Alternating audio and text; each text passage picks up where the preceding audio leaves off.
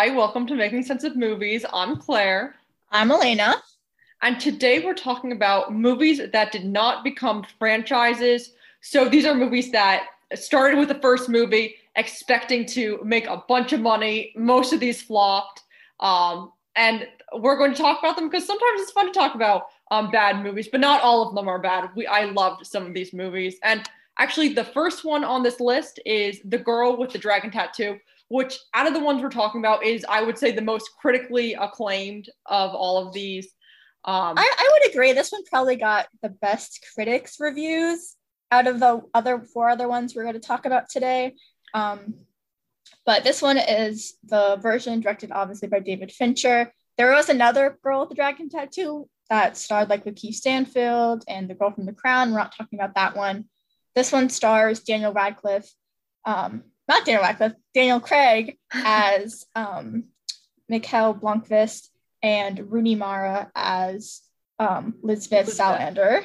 Mm-hmm. Yeah, this would have been a very different movie if it had Daniel Radcliffe in it. He doesn't have he doesn't have that somberness that uh, that it takes to play um, Mikael in this. And have you seen the original Swedish trilogy or the first no, one at least? I this is one of those movies where I had wanted to watch it for a really long time and I had never gotten around to it. Uh, and I really enjoyed it. I would say I think this would be a hard movie to watch again just because it is very graphic in some of its scenes. It's it's a very good movie though, uh, especially with the opening credit scene. I was watching it and it has the immigrant song blasting in the uh, at the very beginning with this very it's an anime it's an animated opening. That's just a yeah. lot going on i'd say. That's the best way to describe it. And i would say it reminded me of kind of like a bond film opening yeah. where like most movies today don't have like a completely separated opening credits. Mm-hmm. uh, this one does but i i have seen the swedish version and then i've actually read the book. Oh okay. So how does how does the movie compare to the book they're pretty, it's it, they have uh, some differences. One of the main ones is um, if you don't know what the book is about, essentially, or the movie, it basically follows Mikael Blomkvist, who's hired um, by a rich man to find out what happened to his missing niece. Um, and throughout the movie and throughout the book, it's kind of like everyone is a suspect because everyone was trapped on this island for this one day, and they're all kind of like Nazis and white supremacists. They're terrible people.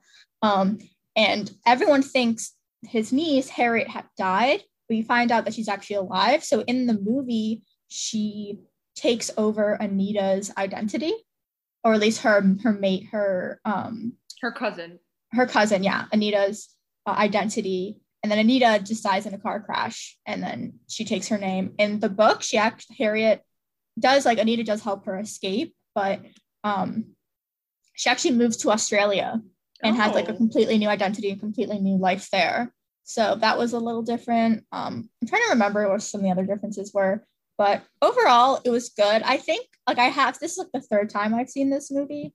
Um, it is very violent, and I think some of the choices in this film make it like very uncomfortable to watch yeah. more than once, or even honestly, just like watching this, I was like, why do these specific scenes need to happen? Like, there's a lot of very and it happens in the book as well. And i think that also like made me question why there was so much violence against women in the book. If you don't know the original swedish translation is like um it has to do with like violence men who hurt women. That was like the original english title yes of, and, uh, and that does obviously translate over in the book. Is i mean i'm not the book the movie. I've not read the book.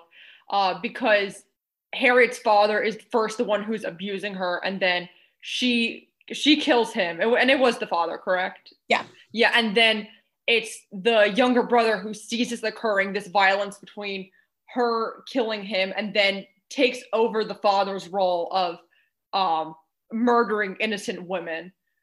So yeah. yeah that's definitely a large theme within the movie. And when i was actually first watching because i do love movies where like you're in the detective's shoes trying to kind of figure out yeah. are they a suspect? Like, are they a suspect?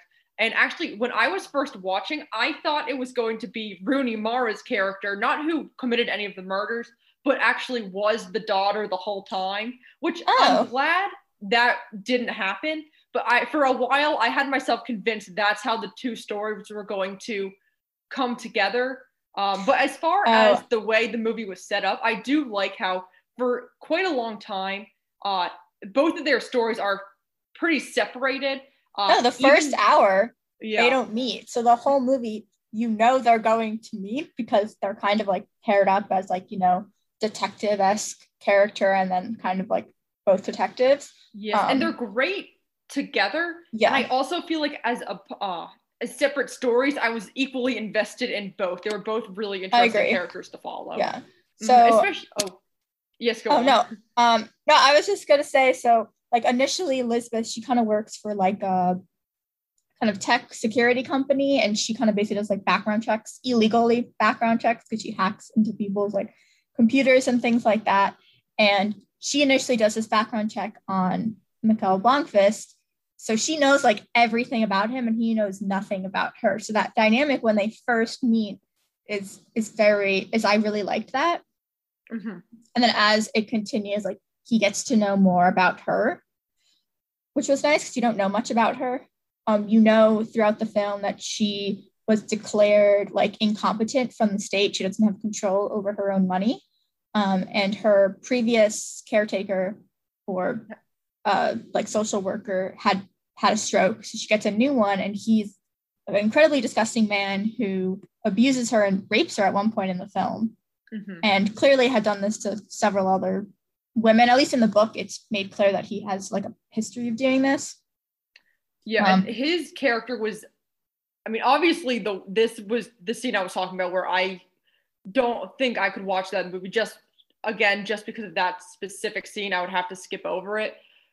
I mean, it was one of the reasons it was so scary is just because he looked like a normal guy who could just be anyone and Yeah. that's just horrifying to go through life thinking that it, it could be anyone who looks just completely normal who's doing these uh, sadistic things. Yeah, and he's Oh. he has power. Like the Yeah. whole thing, I was watching it with my sister, and she was like, "No, why doesn't she go and say anything?" And I'm like, "She's declared incompetent by the state. Mhm. Like she doesn't have power in her own life, so he completely takes advantage of that." Mhm. um, which is terrible. And then she kind of gets her revenge, which is a pretty intense scene where she um, like takes a tattoo gun and writes like I'm a like rapist on his chest, and basically is like, if you do anything, I will show the video of you raping me out, and like I want control over everything now.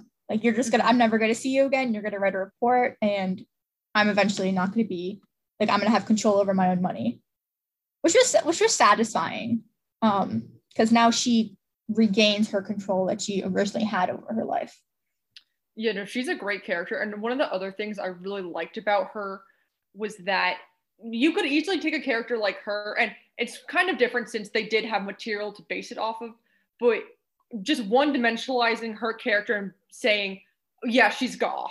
Like that's her character. But she's Yeah. obviously, and there are so many other characters who fall into that category, and Elizabeth is just not one of them. She's just very very dimensional has just a lot going on with her character. Just a, like all these characters are just really complex.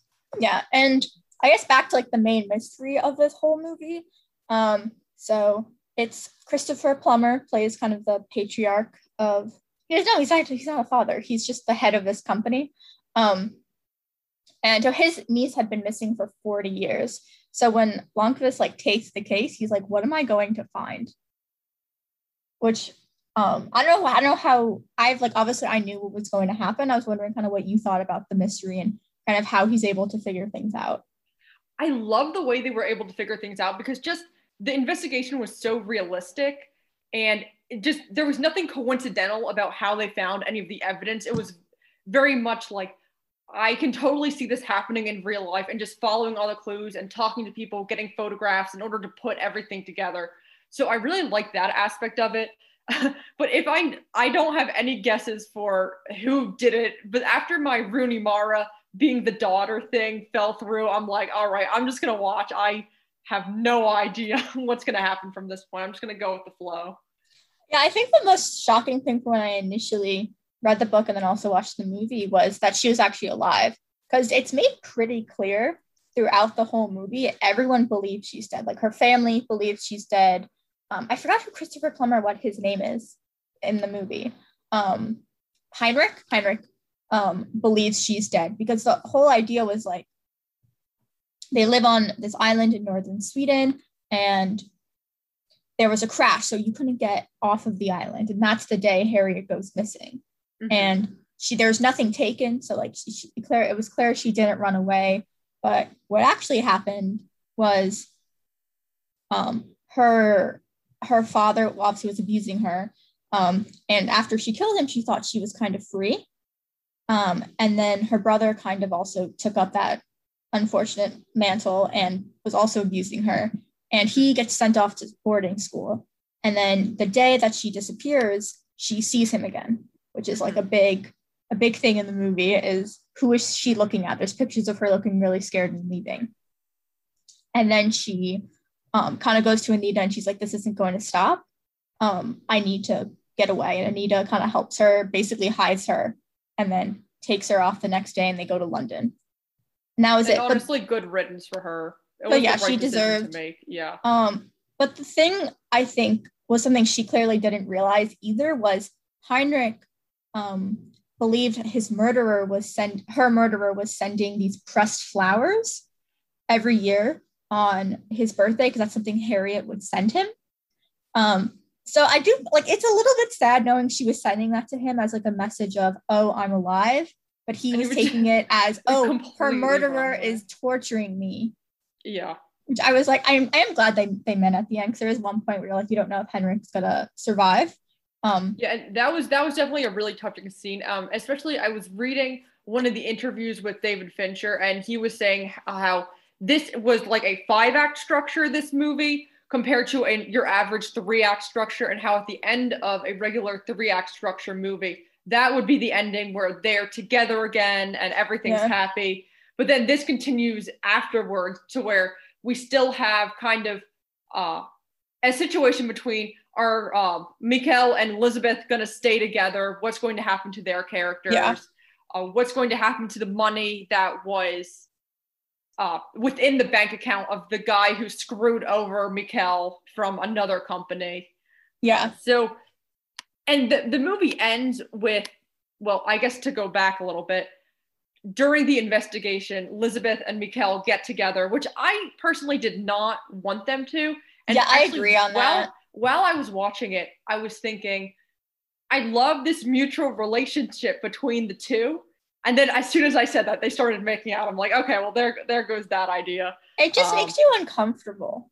Yeah. I was just like they like this relationship like didn't need to happen. Like I kind of liked their like partner in crime relationship. I was like, I didn't need to become sexual, mm-hmm. but it did. yeah, and it at the, the movie ends with uh, Elizabeth driving off after she sees uh, Mikkel is still with uh, the other lady who was married. I forget her name. Erica. Her name was Erica, I think. Yeah, yeah. She has like an open relationship with her husband. Um, I do think when comparing this to like the Swedish version, and I think obviously so because David Fincher directed it, directed it. This one has much more style. Mm-hmm. It's very stylized. It has a, a, very like easy color palette. There's a lot of like cool shots and kind of you know pans to reveals and things like that. Yeah. Um.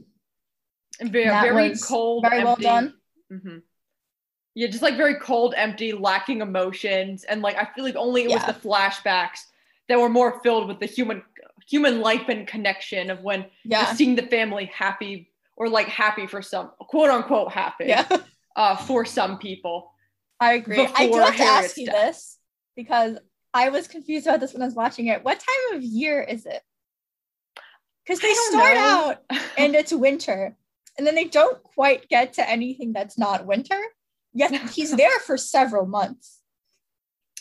Yeah, I don't know how much time had gone by since then. It just it's all so snowy. It's really hard to tell. Really, in the in the book, it was like a whole year. Like that's how yeah. long he took. Like it took him forever to get that first break with the pictures. Mm-hmm. But I agree. Um And then I guess probably talk about the reason maybe this one didn't become a franchise. So it was supposed to be a franchise. It was supposed to be three movies. And that's sort of what the opening was setting up uh, with all those crazy scenes. It was supposed to be showing, uh, hinting at the other two books. And I think Rooney Mara sort of, she was contractually obligated to come back. It just sort of fell through, and I think Sony just decided to reboot it, if I'm correct. Yeah. Uh, and I can't speak for the next movie in the series. It's called Girl in the Spider's Web. You mentioned it before with uh, Claire Foy, but I just yeah. feel like what made this movie work so well is the acting and David Fincher's directing. So without those, it really is just completely different. Yeah, I think this this one also. I think like the other ones in in our in our list didn't make as much money. I think as it thought it was going to do. Um, yeah. I think this one I knew that as well. And also, this one costs like a hundred million dollars to make. It looks like an expensive movie. It does look like an expensive movie. Our next movie, I feel like, also costs a lot of money, but doesn't look quite as expensive. um, we'll be ones to judge. Our next movie is Jupiter Ascending. This was, I think, in 2015. Um, it, this stars so many people. Um, it stars Mila Kunis, Channing Tatum, um, a lot of people, a lot of good actors. Vanessa Kirby is in it for like a hot minute. I um, forgot about that. Yeah. Um, so if you don't know, this was directed by Lana and Lily Wachowski, who did The Matrix, which is like a really great franchise. And I think they've been kind of start trying to start other franchises. They've done they did a really good TV show called Sense8 that I watched that unfortunately was canceled. Um, but it just they haven't seemed to have that the same like popularity as The Matrix. And I'm gonna say this movie, I have a lot of thoughts. I love this movie, but what are your thoughts? I just think like there's just so much going on and it doesn't like quite all make sense. And it, there's too much. Like it's a sci-fi movie, but it's trying to be fantasy and it's trying to be this chosen one thing it's trying all these different thing out things out and i kind of just wish it stuck to one cohesive vision.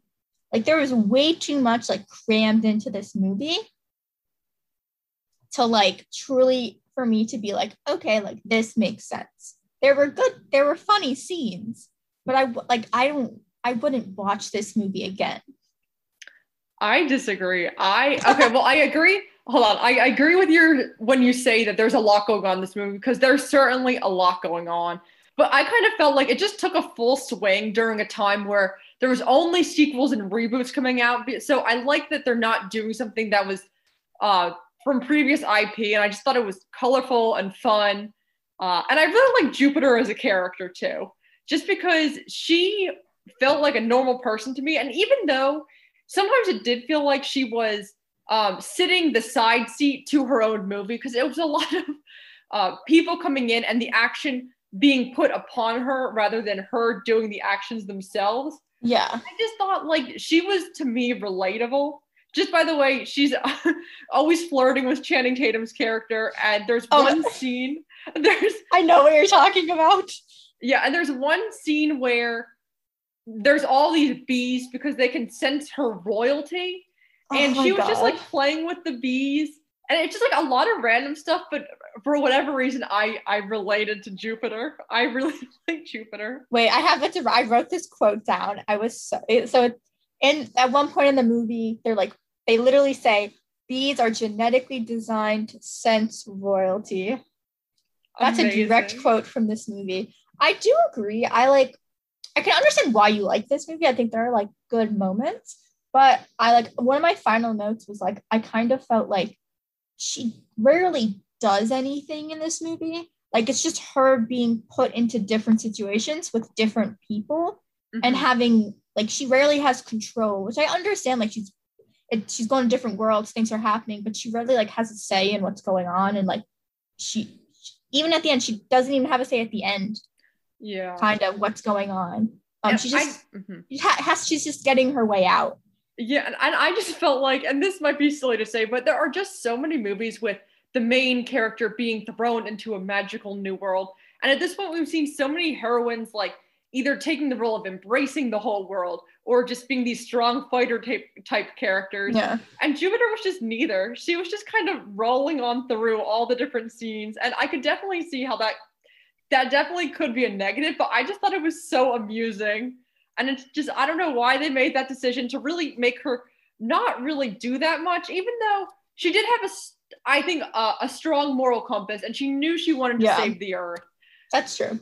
Um, Um, but oh, also we- like oh yeah. I, I need your full opinion. So essentially what Jupiter Ascending, like the the main plot, if you could call it that, there's one, um, is there are three siblings who are trying to basically buy control over Earth so they could like harvest humans so they can have eternal life. Like harvest beings, that's what they do. And Jupiter is basically you find out in the movie she is the like duplicate or what is it called? Um She was uh, rein- the reincarnated, reincarnated. mother because they Their had mother. DNA. Yeah. So she technically has the right to rule Earth and therefore has a say over what's going to happen. And they're basically all all three of them are trying to manipulate her in a different way so that they have control over Earth. Because currently Eddie Redmayne's character Balem, he has control. Um, and he's just sending out people to kill to kill her. And then Channing Tatum's character was set by another sibling, the young guy. I don't know his name. Um, Titus. Um, to, so he can like take um take her to Titus and then he wants to like marry her so he can get control over Earth and whatnot. Um, I have to ask, what did you think about ba- Balem? Balem. That, that was Eddie Redmayne's character. Oh yeah. Okay, he was just at a level 15 for acting, and it was What? definitely it was definitely such a campy performance.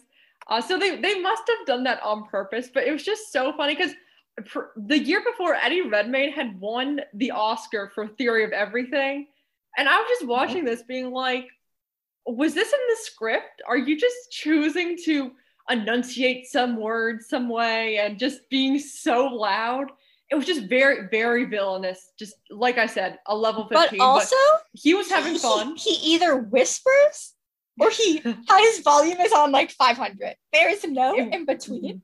Um, Yeah. there was this one scene where he's just wearing like this long vest, just shirtless. He's Yeah, like, I, don't quite understand the choices. I, I was going to mention that part because I was looking at it and I think I'm I'm positive that the makeup was just done on to make him look like abs, like he had abs. because I'm like, there's Eddie Redmayne, no way, no way, skinny you're boy. Yeah, you're a skinny boy, but I I had fun watching him on screen. I, I do think there are definitely very campy moments. Um, Channing Tatum's character, Caine Wise, who's like half um wolf or whatever, he basically roller skates everywhere. That was so cool. He like yeah, he ice skates in midair using the gravity. And I was just thinking if I was in this universe, I would totally want a pair. That seems like so much fun. And I'm not, I'm not, I'm not a roller skating person. I don't know. He, it just said everything was just like on dial like 200. And I'm like, everything can't be like that. It's too much. Like he has this, and he has like a whole backstory where he had wings, and Sean Bean comes in.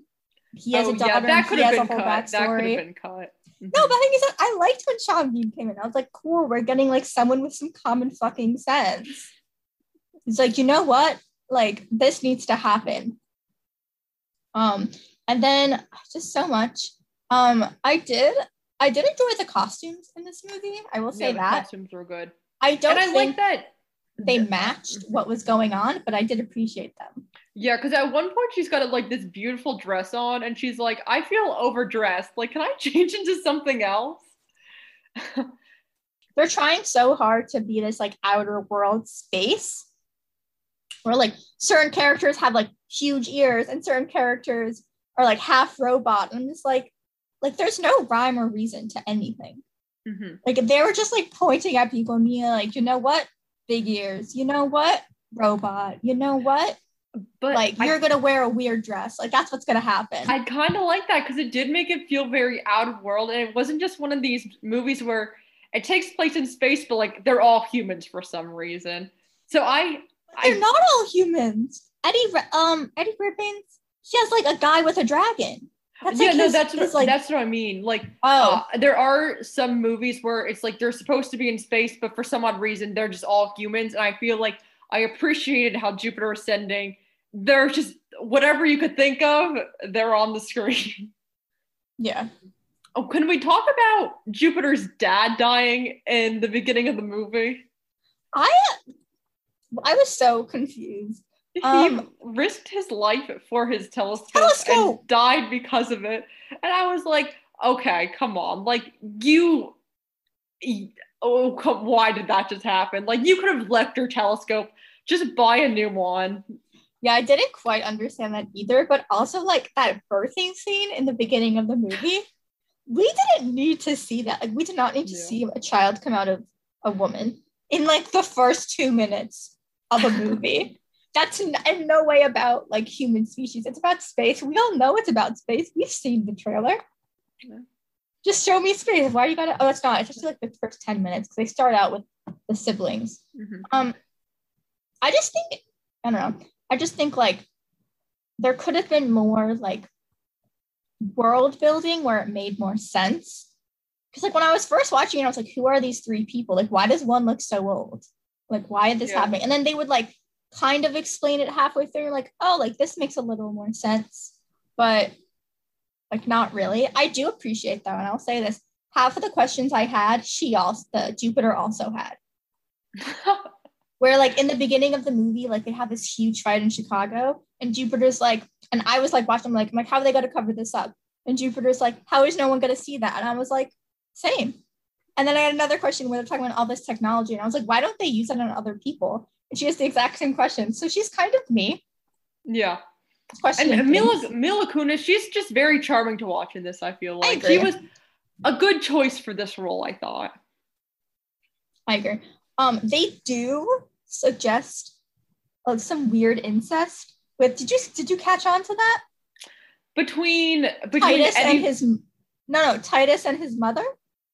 Oh, He was like, I'm very close to my mother. And I was like, and that's why that's- yeah. Yeah. I mean then- that is kind of weird that he wants to marry her, even though it would be a reincarnated version of the mother, even though it was for like political purposes. it was, yeah, it was still weird. And like, he was like to her, like, don't worry, like, marriage isn't the same here. Like, it's not the same on in space or whatever. And she was still freaked out. And I was like, yeah, you should be. It's still weird. You're still kind of gen- genetically related to this person you're about to marry. Yeah, that part was a little bit confusing. Uh, but I feel like some of the stuff, uh, some of the political stuff in here, I just sort of like my eyes glazed over, and I was just like, I just want this to be a space opera. Like, let's just. I don't. I, I'm not going to think about the nitty gritty of like what's really going on here because the more you look into the nitty gritty, the more it could be like, okay, but like, why is this going on and why is that going on? Uh, that's how I watch it. I watch a movie and I'm like, okay, so like, why are you showing this to me? Because this movie could have 100% been shorter if they took out like certain subplots from this movie. You know? And yeah, so no, I definitely agree. And why why no sequel to this movie? Because uh definitely no critical acclaim uh or Agree. financial success. Yes. Um, I think if they had just if, if this just wasn't so bloated, I feel like it could have been fine because I I like the dynamic between the three siblings. I just wish and the idea that they were using like humans as like commodities and they were just a pure a tool for rich people. I was like that was a good concept, like but like it wasn't fleshed out enough. It wasn't like where I was thinking it was like important. I was just like, oh, okay. And then they would like immediately move on to something else. Yeah. Um, I did find it interesting that Caine Wise, maybe I wasn't paying attention. He says he's half wolf, but then he also has wings. Yeah, I didn't really understand that either, why they gave him wings and also were was comparing him to a dog because he had like the kind of the pointed ears. Yeah. And he kind of he kind of resembled a dog, just like by the way he had his Well, facial hair. And Yeah, yeah, the- and the teeth. The facial hair was distracting. Uh, yeah, it it was clearly not was. his hair. Mm-hmm. That that part I was I, when I first saw him come on, I was like, what is going on? And this No. is actually a role, um, and my mom told me this, where she was reading an article about actors who regret the movies they were in, and Channing Tatum apparently put that this is one of those movies that he regrets being in. Which am I surprised? Uh, no, kind of no. If they made I'm him. sure he got made fun of for this. Like, I would not Oh, be yeah. surprised because his character, especially, It's really weird. It's just not. It's just odd, and he does things that don't make sense. Yeah.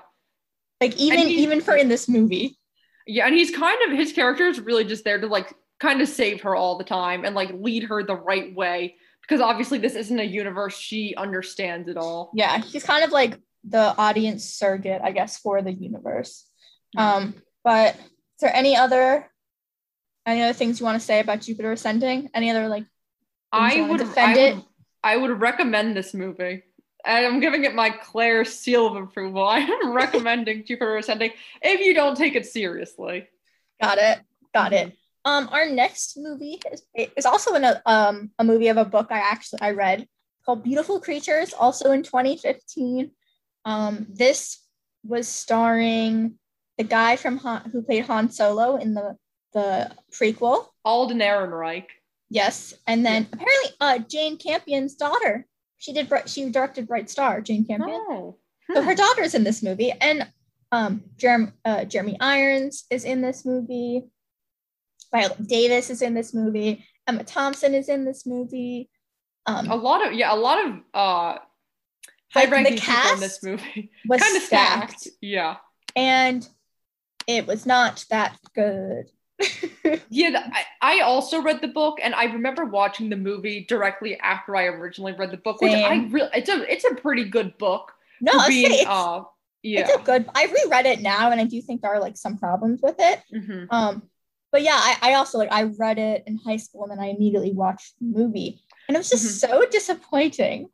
Yeah, because I feel like watching the movie the first time, I didn't have many thoughts on it, but rewatching it, rewatching it now, I kind of didn't like Ethan's character that much because he just always came on so strong, and he was kind of annoying at points. And I I, 100% was like, agree. can you just like leave Lena alone? Can you tone it down? Yeah. And that's where I think they went wrong. Is that in this movie compared to the book, they didn't show why they liked each other so much, why they were so connected, like why he felt this need to like continually go after her. Mhm. And that's where it failed because then you're watching the movie and you're like, why is he being so strong? Yeah. Like, why is he driving to her house the day he met her? You know, like, why are to- these yeah. things happening? And especially when Lena like tells him to go away and he doesn't go away. yeah, I was like, listen I to just- her. Mm-hmm. You know, listen to her, and that could be. I don't know. At this point, that really can't be played off in a way that's like cute, like, oh, he's going back for her. It's like at this point, if she says she wants to be left alone, leave the girl alone. Yeah, I think just the pacing was wrong, and that was like one of my main complaints for this movie. It's like they they changed the way that they initially met, and they changed the way of how certain things happened to where it just feels so rushed. Like one of um, like I like I was watching the movie, and he gets like picked up from school in a car, and then he goes to school, and he's driving. In the next scene, he's driving down the road, and it's raining. And I'm just like, how does he get a car if he gets picked up from school? That's a good point. Like, and then all of a sudden he's like meeting her. And I was like, that's not what happened in the book. I don't like that. Yeah, I Um, mean, I don't remember what happened in the book, but one of the scenes I do really like is when she's in class and all the students um, are just being like so mean to her because they all basically hate her family because they're For no reason. yeah, basically for no reason because it's a very like very southern, very southern town, and they're just the different people in town. So obviously, obviously, no one likes them Oh, but yeah. they're just being so mean to Lena and she gets angry and all the windows shatter in class. And I thought Yeah. that was a very cool scene that was done. Additionally, they have a lot of flashbacks to the Civil War. And I also Ugh. thought that was uh I thought it made it more interesting personally. You- oh, so that was like apart from the book. If you don't know like, what this movie is about, which I'm gonna say you probably don't, there's not that many people that saw this. um, it's basically follows Ethan Wate, who meets the new the new girl Lena, and she basically has powers. And she, on her 16th birthday, she is decided if she's like going to like the light or the dark. So like if she's gonna be good or evil. So she's like moves around a lot, and they, you know, he likes her, so they kind of start seeing each other. Um, But then and it was all because like her great great great grandmother uh, was in love with a mortal and he died during the Civil War and she uh, used her magic to bring him back to life, which is a Yeah. big no no in the in their universe. Like they just can't do that kind of stuff. So Yeah. she brings him back to life and then becomes evil because of it and then immediately kills him again. yeah, it was like not a good move. Um, that's um the girl from Miss Maisel. I was watching that and I was like, is that Rachel Brosnahan? And it was. Oh. Um, yeah. So now from uh all the women in the family on their 16th birthday, they're either going to be good or bad. And Lena's mom is like very evil, so they're always separate her. Uh, I don't know if she's ever met the mom. Probably, I don't think so. no, she never- says in the beginning of the movie she thinks her mom's dead. yeah, and So- then she um she also actually alive. has um her cousin who the same thing happened to her where it was her 16th birthday and she's very concerned and leaves the house because she's just worried about what's going to happen to her and she does turn evil so that's sort of uh, i thought that was well done because we got to see this could be lena's future even Yeah. though we, we knew it wasn't going to be but uh, i do think it was good to add in those flashbacks as well because there's one scene where once she does turn evil she lures this uh, this guy across the train tracks to be hit by Yeah. a train, which was a very I thought I thought that was well done personally. Yeah. And then she's played by Emmy Rossum. If you ever watch Shameless, she plays Fiona. Um, I did think like there were good moments. I felt like Emmy Rossum, Jeremy Irons, and like Emma Thompson, like they were they were like really great performances. Mhm. They were having a ton of fun. They had fun costumes to wear. Great Um, costumes, I thought. A lot of fun like- dresses. Yeah, and I was reading a review of, of this movie, and they were just like they were great, but it's not their story. Like we're Mhm. stuck with Ethan and Lena, who don't necessarily have the greatest story. Yeah, they don't have a great story, and I- don't know. I didn't think the chemistry was great between them either. I kind of Yeah. got there towards the end. uh, Towards the end, but- yeah, I agree. but definitely the scene that I thought was most intriguing was between um, Lena and her mom. And I kind of wish they just focused. I mean, I can't tell them, oh, you got to change the book. But if it was just more focused on Lena the whole time, or at least the movie was, and her Yeah. Like almost learning to control her powers. And I know that's also a story that's been done, but I just feel like I thought Lena was a good character, and I wish they would have focused more on the dynamic with her family instead of Ethan just showing up once in a while and being like, Yeah.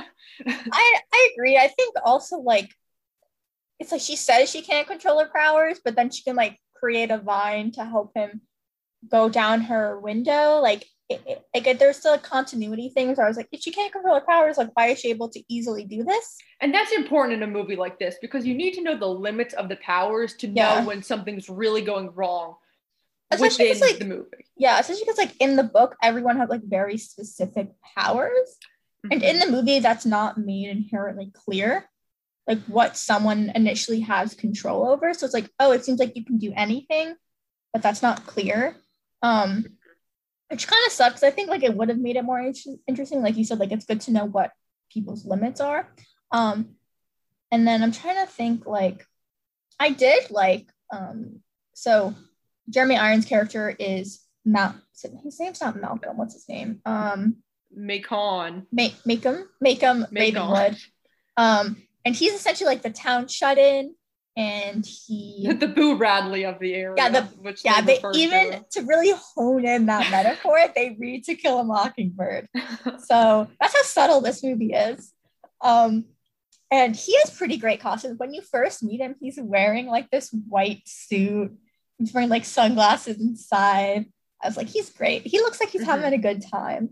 Yeah. Um, you know what I wasn't a fan of though? A fan of though the production design within their house agreed. because because it was just very futuristic looking, and I just felt like it didn't fit who they were personally, and maybe that's because they have they're trying to put up this facade and that's why the house is all traditional but really inside it's supposed to be representing they're different from everyone else uh but through their powers but i i just didn't think it looked good but yeah.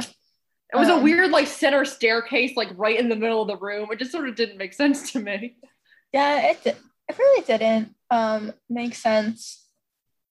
Then also like they really did they did Viola Davis a disservice.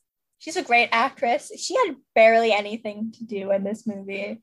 Um she's she's kind of like like she knows about the um the like Ravenwoods and their powers and things like that. And she like has a library. But she's she's kind of, I would say, similar to like Channing Tatum's character, where she's just kind of like this gatekeeper and she's just spewing out information like like and she cares about Ethan and all that, but like there's not much for her to do, which I was like kind Yeah. of sad. I was like, Because if Viola Davis is in your movie, like like you said, like you gotta use her. I know. And Like, don't waste that talent.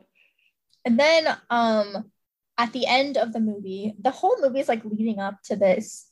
Like they have this history project where they have to recreate, um, not recreate, like participate in recreation of one of the battles or whatever. The Battle of Honey Hill.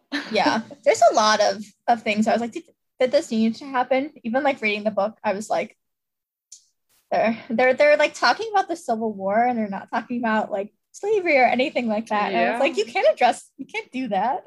hmm Um, but it's obviously the same day as Lena's birthday. So she's having like a sick party outdoors, and then they're all doing the battle. And throughout the movie, you see Emmy Rossum's character Ridley kind of hang out with um, Ethan Wate's character's best friend, and the whole time you're like, why is this happening? And then you realize they're like, at, during the whole thing, they're like, okay, we're gonna kill Ethan because they're dressed up as these soldiers. They have these fake guns. So at one point, they're like, oh, let's just like kill each other and then we'll go, you know, do whatever we want. Ethan's like, sure. But Link has a real gun and actually shoots him. Um, but then there's a twist because it's not Ethan, it's actually Macon Ravenwood. Like and it's who did supposed to be his his sacrifice to lift the Yes. curse. to lift the curse. So the whole thing is like because she she um reversed death, they have to give a life um in order to reverse the curse. Mhm. And I was like, that's kind of sad. I like, he was a fun character. He's I know sassy. I liked him. Yeah, and then we it's like six months later after that, and Ethan's going off to college, and he's has forgot he's. I, I- did he have a curse on him, or was it just? I don't know. I kind of missed that part. How he just does not remember her anymore. Oh, she she does a spell on him. Okay, yeah. So she does a spell, and they do run into each other at one point, and she's got to be like, "Oh, like that's so crazy. I have no idea who you are." When really, she's just like very sad on the inside because she's like, "Oh, I still love you." Yeah. And he's driving off through the town, and he leaves. But then he's like, "Oh my god, I remember who she is now," and then screams her name. And even though they're so far away from each other, but she, She- hears it. She She hears, hears it. it. And then cut to black. Movie over. black. The end of the Honestly, movie. biggest biggest mic drop there is. Let's just end the movie right there. And they did, and they did. Oh yeah, a Um, bold move. I do I do like one thing I did like about this movie is that Ethan doesn't save her in the end. Like she she like it is like Malcolm like Macon Ravenwood like he sacrifices himself and obviously Mhm. Lena didn't want that but in the end like she chooses to be like half light and half dark. In the you can tell she has the two different colored eyes. Um Yeah. and I was like okay so it, like in the end it's her like she has like autonomy like while the whole movie it's like she's like i have no choice i have no choice she in the end has a choice which i did like that ending where like it didn't make him save her like she Mhm. ended up choosing for herself but overall i think it, it could have been better i think like the pacing could have been better to show like a bit more of their relationship and like why they like each other. In the book they're like connected through these dreams and they can like hear each other's thoughts and things like that. And i'm like i can understand why they didn't go in that direction but they also like that was the reason they were so connected and they were so like um interested in each other. And then Mhm. also i was annoyed in certain parts where like they did these big reveals where like you know when malcolm ravenwood comes into the church that's like the first time anyone has ever seen him yeah, that's and i was like yeah. 30 minutes into the movie, I was like, oh, okay. And then you find out Emma Thompson's character is actually her uh, Lena's mom trying to get her to the dark side. And that also happened like 30 minutes into the movie. And I was like, I feel like it would have been better if you revealed that towards the end. Mhm. But that's just me. No, I, I agree with that. And I never got around to reading the next book. I just stopped at the first one. But there's a lot of there there's a lot books. of other books after this. So I mean I'm not gonna read them, but I feel like the same reason. I'm not I didn't read any of the reviews for this movie, but I don't think it did well financially, which is why it's not getting a sequel. I could agree. It was definitely like 2015 was like the moment where like the Hunger Games was ending and like this is when Divergent came out. So they're definitely trying to fill that hole of like teen, young adult franchise movie, like yeah, based on books. Yeah, there's a lot of competition out there though, and I feel like if you're choosing between beautiful creatures and Twilight, like it's an it's an easy answer of what you're gonna pick. Agreed. Agreed. Um, our next movie is The Mummy from 2017 Tom Cruise.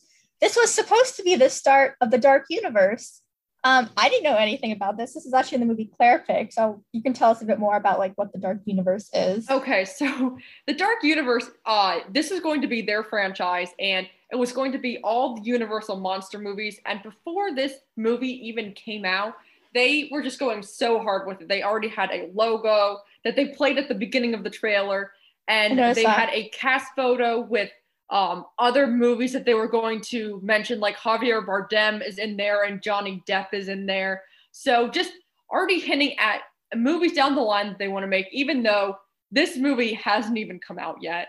So the mummy comes out and it's it's kind of just a boring action movie and it's Tom Cruise's character who's an army sergeant and he is kind of hypnotized by um, Sofia Boutella's character, whose name is um, Omnat. Ahmanet, Ahmanet, sorry. Ahmanet, yeah. Yeah. And she was, her backstory is when she was in Egypt, she was supposed to be the pharaoh, but her parents had a baby right before that moment. So she made a deal with um, like the god of death that if she brings the god of death back to life, uh, he will help her become pharaoh and this is sort of silly because uh, by doing this um, and gaining that power, she she does kill her parents and the baby, but she does it in their sleep. So it's like, did you really need um, a god of death to help you like kill a baby and your parents in their own sleep? Like, I think you could have done that by yourself. But anyway, I digress. She was mummified alive for this, and uh, and Tom Cruise's character and Jennifer, who's kind of a boring archaeologist in this. Yeah, she's played by a good actress. I was like, I know, and it's a shame because her character just isn't given a lot to work with. She's really the the exposition kind of character, but they have to stop this curse um, from occurring. Yeah, she's played by Annabelle Wallis. If you ever watch Peaky Blinders, um, that's where I know her from. But yeah, um, I agree. I could read this kind of as like a boring action movie. For me, it felt very much in like the kind of like late early 2000s, mid, late mid 2000s kind of action movie. That's how it felt mm-hmm. when I was watching it. Um, it also started off with um, like Russell Crowe's characters, like he's doing a voiceover.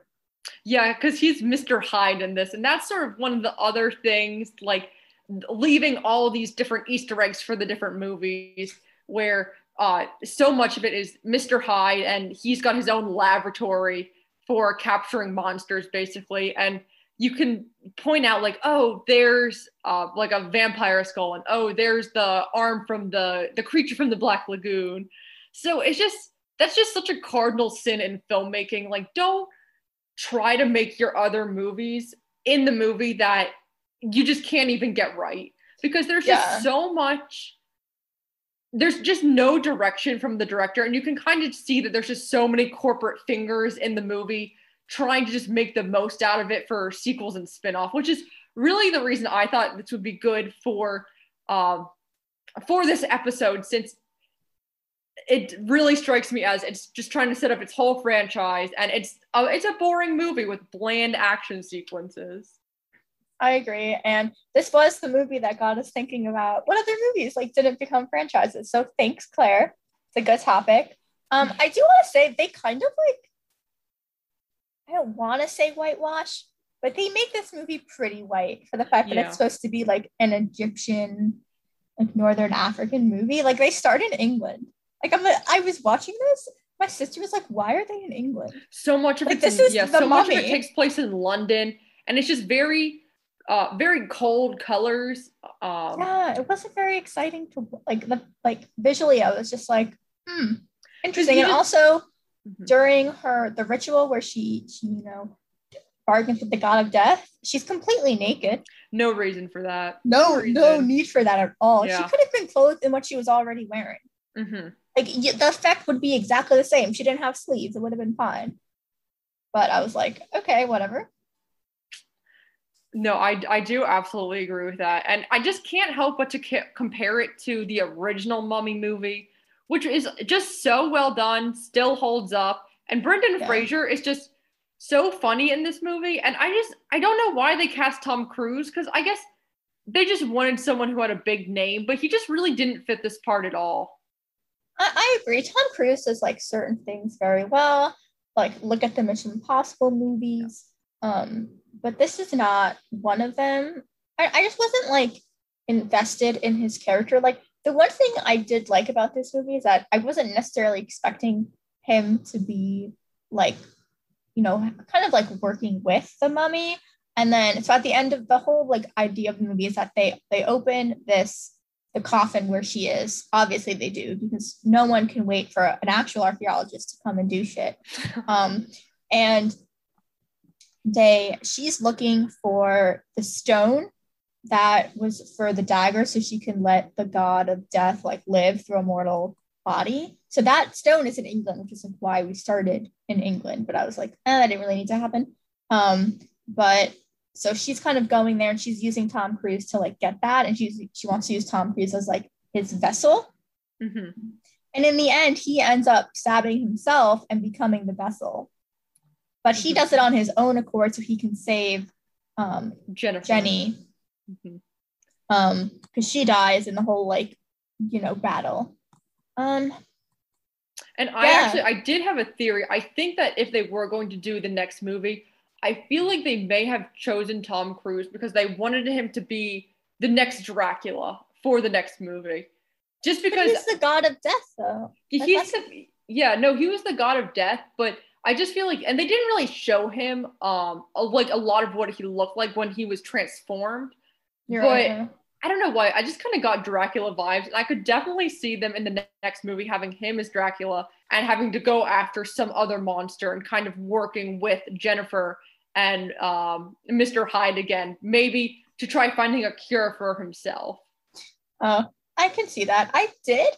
Like I, I when I was watching this, I like the idea that like Russell Crowe was he's like whatever Doctor Doctor Hyde, Mr. Jekyll or whatever. I don't know. I, I've never actually read the book. I don't know who um who they are. I like that idea that he was like, you know, using it, you know, he has like a monster hunt, hunting like business. I was like, I kind of wish we saw that movie.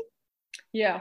Like him go like that was like like you know, like a a series, him like Mhm. every week doing a different monster to hunt. I'm like, I can see that as like kind of fun, kind of like Scooby Doo. Yeah, because Um, if, if the whole point is you want to bring in all the different monster universes, that would have been a more straightforward thing to do instead of wanting to do that in the next movie. Just kind of combine it all into one, where that's Yeah, their this- job. This felt like a backstory movie about what like what whatever Tom Cruise's character was going to be in the beginning. hmm Like it didn't feel like it was so like um it wouldn't feel very needed. Yeah. Uh, and then trying to think. Oh, I was watching this with my sister at some point, and she left to go do something else. Uh, and she she was we were watching at the point where they're having all the rats are all like going over Tom Cruise, and she was she, she was like she was like, oh, they spent a lot of money on the CGI and not enough on the script. that that's a very good point. Yeah, the script wasn't that great. Um It's just like I yeah. no character but were that fleshed out. Like not even Tom Cruise's character was that fleshed out. I know the only character that I was ever really interested in was I mean, I liked um Ahmanet. I thought she was really cool. Yeah. Like I said she was the coolest of the movie. And then Jake Johnson in this plays like the comedic character who dies and then like comes back to life as a funny hallucination. And Yeah. he's funny too. He was amusing on screen. he was definitely like a like he was needed in this movie. They knew this movie was like too dark, like visually too dark. Yeah, very Um, dark. and the, they were trying to be too dark as well. It was it was all dark except for the cast, basically. yes, the cast was very white. Very Um, white. they kill all the other characters off. yeah. Like he has like a sergeant kills him off. Jake Johnson just like stabs him. Um, yeah, there, I would say like there's like Tom Cruise is like the main character, and that's kind of it. Like I don't like there aren't any other characters where I was like, oh, I can point to you and I can be like, I guess you're kind of supporting. hmm And I wish, I just wish they would have built up Jennifer's character more, or even has, it would have made more sense to have her as the person who was going to be the vessel, because I feel like she, it would have just made more sense since she was the archaeologist and she would have had more of an interest of, oh, I want to learn more about the past and like this is my way of doing so, sort of thing. Uh, because sh- basically, yeah. the only thing she was given was she was basically the character who would just scream Nick's name all the time whenever he was in danger, and then just give Exactly. exposition on all the historical uh, artifacts. yeah, it was like if she wasn't there, like I think this movie could have happened because it's made clear in the beginning of the movie, like Tom Cruise and and uh, Jake Johnson, their characters like steal um, artifacts and then they or antiquities, what they call it in the movie, and they sell them on the black market. It's made pretty clear, so they would have hundred percent gone down that hole and seen everything. Figured it out and you know touched something and something else went wrong. hmm So um, I did I do wish they made her character like a bit more prominent. Yeah, It would make sense if she was the one, like it like you said, like would make sense if she was the one under the spell. If she had more to gain from it. yeah, and I guess the only reason, the only thing I could point to Nick's character for is why they made him kind of not a great guy. Is just so he could be the redeeming hero at the end. because Yeah. they made him a thief um and not he was i don't know it's hard because tom cruise is still charming but they wanted you to be like he is not he's not the greatest just so at the end you could be like oh like he's had his full character arc which like did he really but I wouldn't call it an arc. He Yeah. just he got Jennifer killed and then he felt bad Yeah. about it. So he decided to brought her become the god of death yeah and bring her back to life and also Mhm. bring his friend back to life that he Yeah. kind of also screwed over. So I think if he's driven more by guilt than anything else. yeah It's I don't know. I thought the Dark Universe would have been cool, but this was like not a great start. yeah no it was a good concept but mm, can't recommend this movie why I- no sequels because it doesn't It deserve sequels Yeah. Um. Any last thoughts before we move on to our next movie? oh uh, if you're gonna watch the mummy watch brendan fraser's version much Oh, better agreed. Yeah, and there's more more than one of them. Yeah. Um, they didn't all do well, but the first one was pretty good. Mhm. Uh, and then our next movie is A Wrinkle in Time, which is directed by Ava du- DuVernay, who did Selma. Um, this was a pretty successful movie. It made, I think, a hundred million dollars at the box office. Like it was a pretty big hit. So I was kind of surprised they didn't have plans for a second one, or I don't know if they did or they didn't. We yeah put i'm this not one in sure it, was based off of a pretty famous book and i have not read that book but from what i Mhm. heard from other people is that this was a movie that's just very hard to adapt from the source material just Yeah. the way that the book was written um and i like i said haven't read that book before um the movie is a little I don't know. I can't really tell because I feel like it was targeted towards a younger audience for sure. Agreed. So it's uh even though the world it can be very complicated, it's also very simplistic at times. And so it's I don't know, it's this weird border between the two. Oh, so apparently, um, they could, yeah, they considered A Wrinkle in Time a failure at the box office, even though it made 133 million dollars. Um, but I And guess thi- it, it wasn't as big as I I initially thought it was going to be. Yeah. And this is the second time I'm watching this movie. And the first time I Oh. watched it when it came out, I kind of thought it was just like an unwatchable movie that just wasn't good at all. But this time I'm like, okay, I kind of like this more than I did the first time. Yeah, I I think out of most I think out of most movies, and definitely compared, I think to like the last three we just talked about, I definitely like this one more. I like Mhm. the end of the end hour of this movie much more than I like the beginning. Hmm Just because it took a lot of creative liberties, just with like the visual design, which is very Yeah, cool. Because very it's cool. uh, a world that changes a lot. They say it just has many different faces, Yeah. and it is sometimes the ground moves like a swimming pool, and it's just like very denying physics. I guess would be the best way to explain everything. So Yeah. it- all that I think was really cool to watch. And if you don't know what this movie is about, um, it follows Meg and her brother Charles Wallace, and then their neighbor, I forgot his name, um, as they travel with three kind of supernatural beings to rescue her father, who had been missing for four years. And they're kind of discovering this new world and kind of time and you know space travel and things like that. So the miss the three kind of like supernatural beings is Mrs. Who, Mrs. Whatsit, and Mrs. What's the third one? Oh, it's who, What's it, and which. Mrs. Oh, Which, Which. played by Oprah. yes, Mrs. Which is Oprah, Mrs. Whatsit is played by Reese Witherspoon, and Mrs. Who is played by Mindy Kaling. Yeah, who only I- speaks in movie, I mean, and book quotes. which was cringy. yeah, um, kind of. And I do think like they had some good casting. They casted Storm Reid as the lead as Meg, and yeah, you watched like Euphoria. She's really good in that, and I think she was really good in this as well.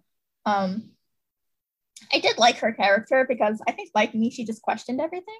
hmm She's kind of like, what's going on? Um, yeah, and she kind of had a good reason just to not be trusting because Yeah. especially the girls at school and the teachers were all just like really mean. It is funny. There was one bully named Veronica, and Veronica is mean because at one point she puts on the locker of the day the father of the day uh, Meg's father disappeared.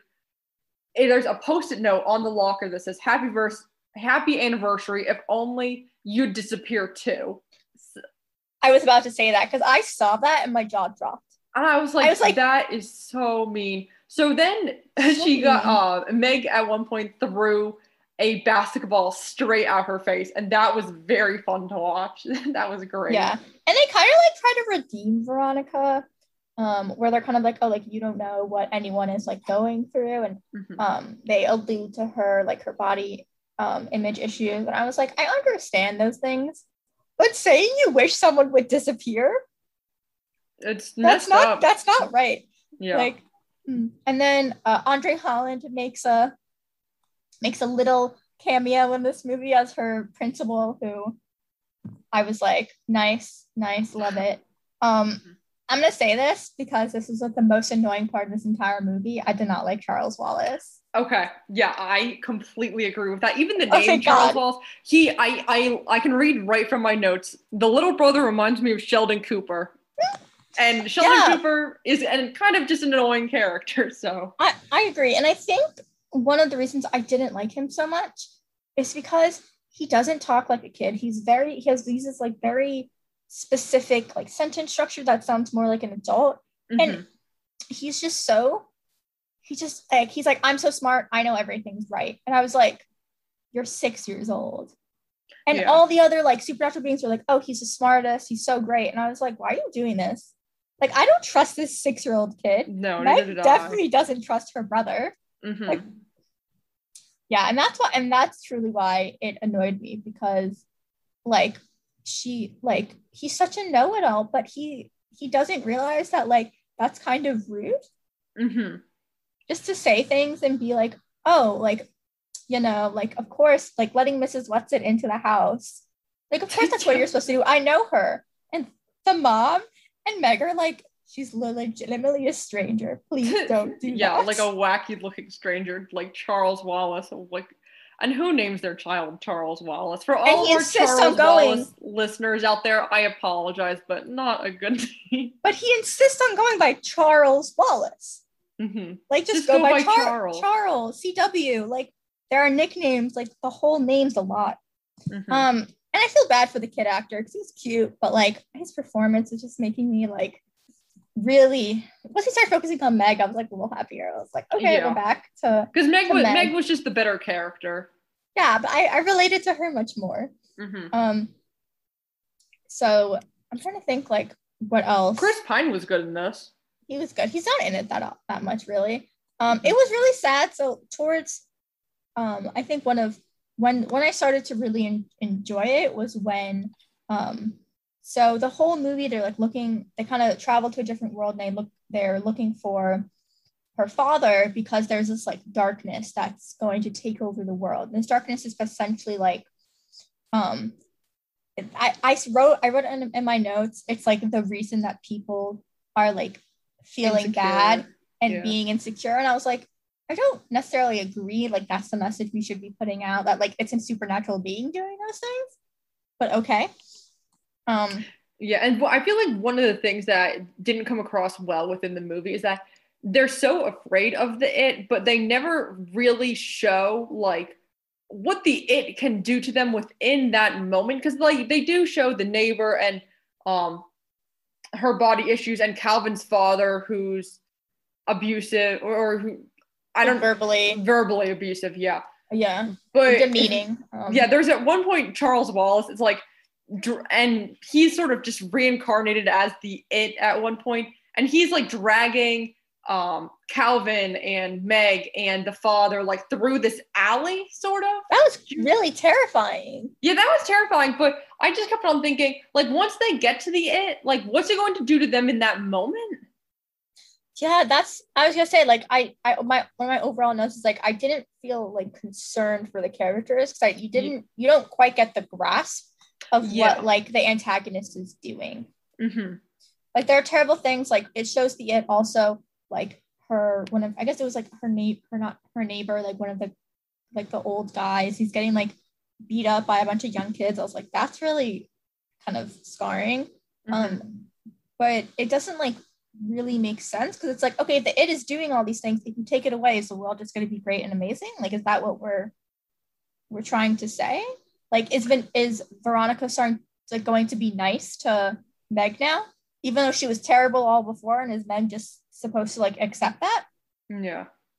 I almost think it would have been better if instead of having the character as the it, they would have taken the characters and at one point they show Meg and her uh quote unquote like perfect counterpart of oh this is what you could be.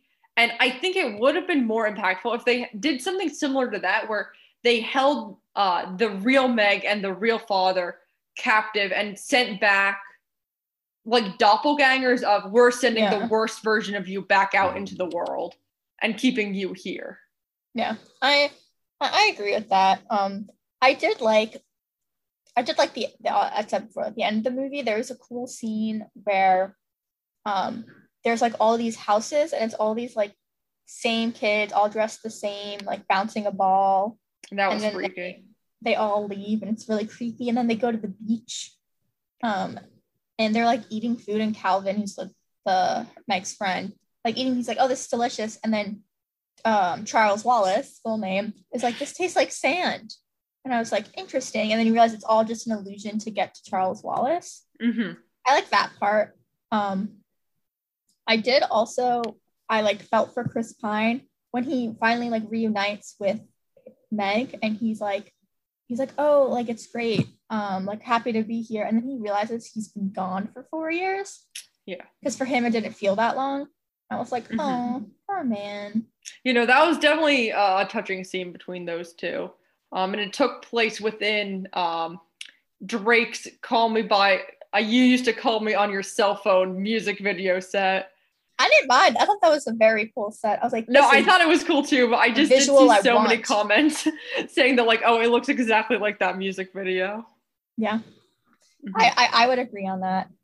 I'm just trying to think of like other things. I did like the overall message, like in the end of the movie, when the it is like, oh Meg, like this is who you could be.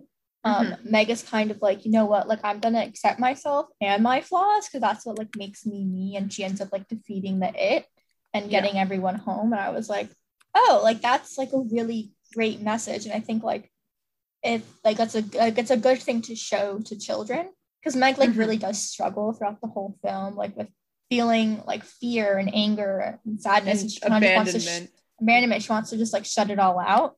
because she's like, it's, it's worse to feel these things.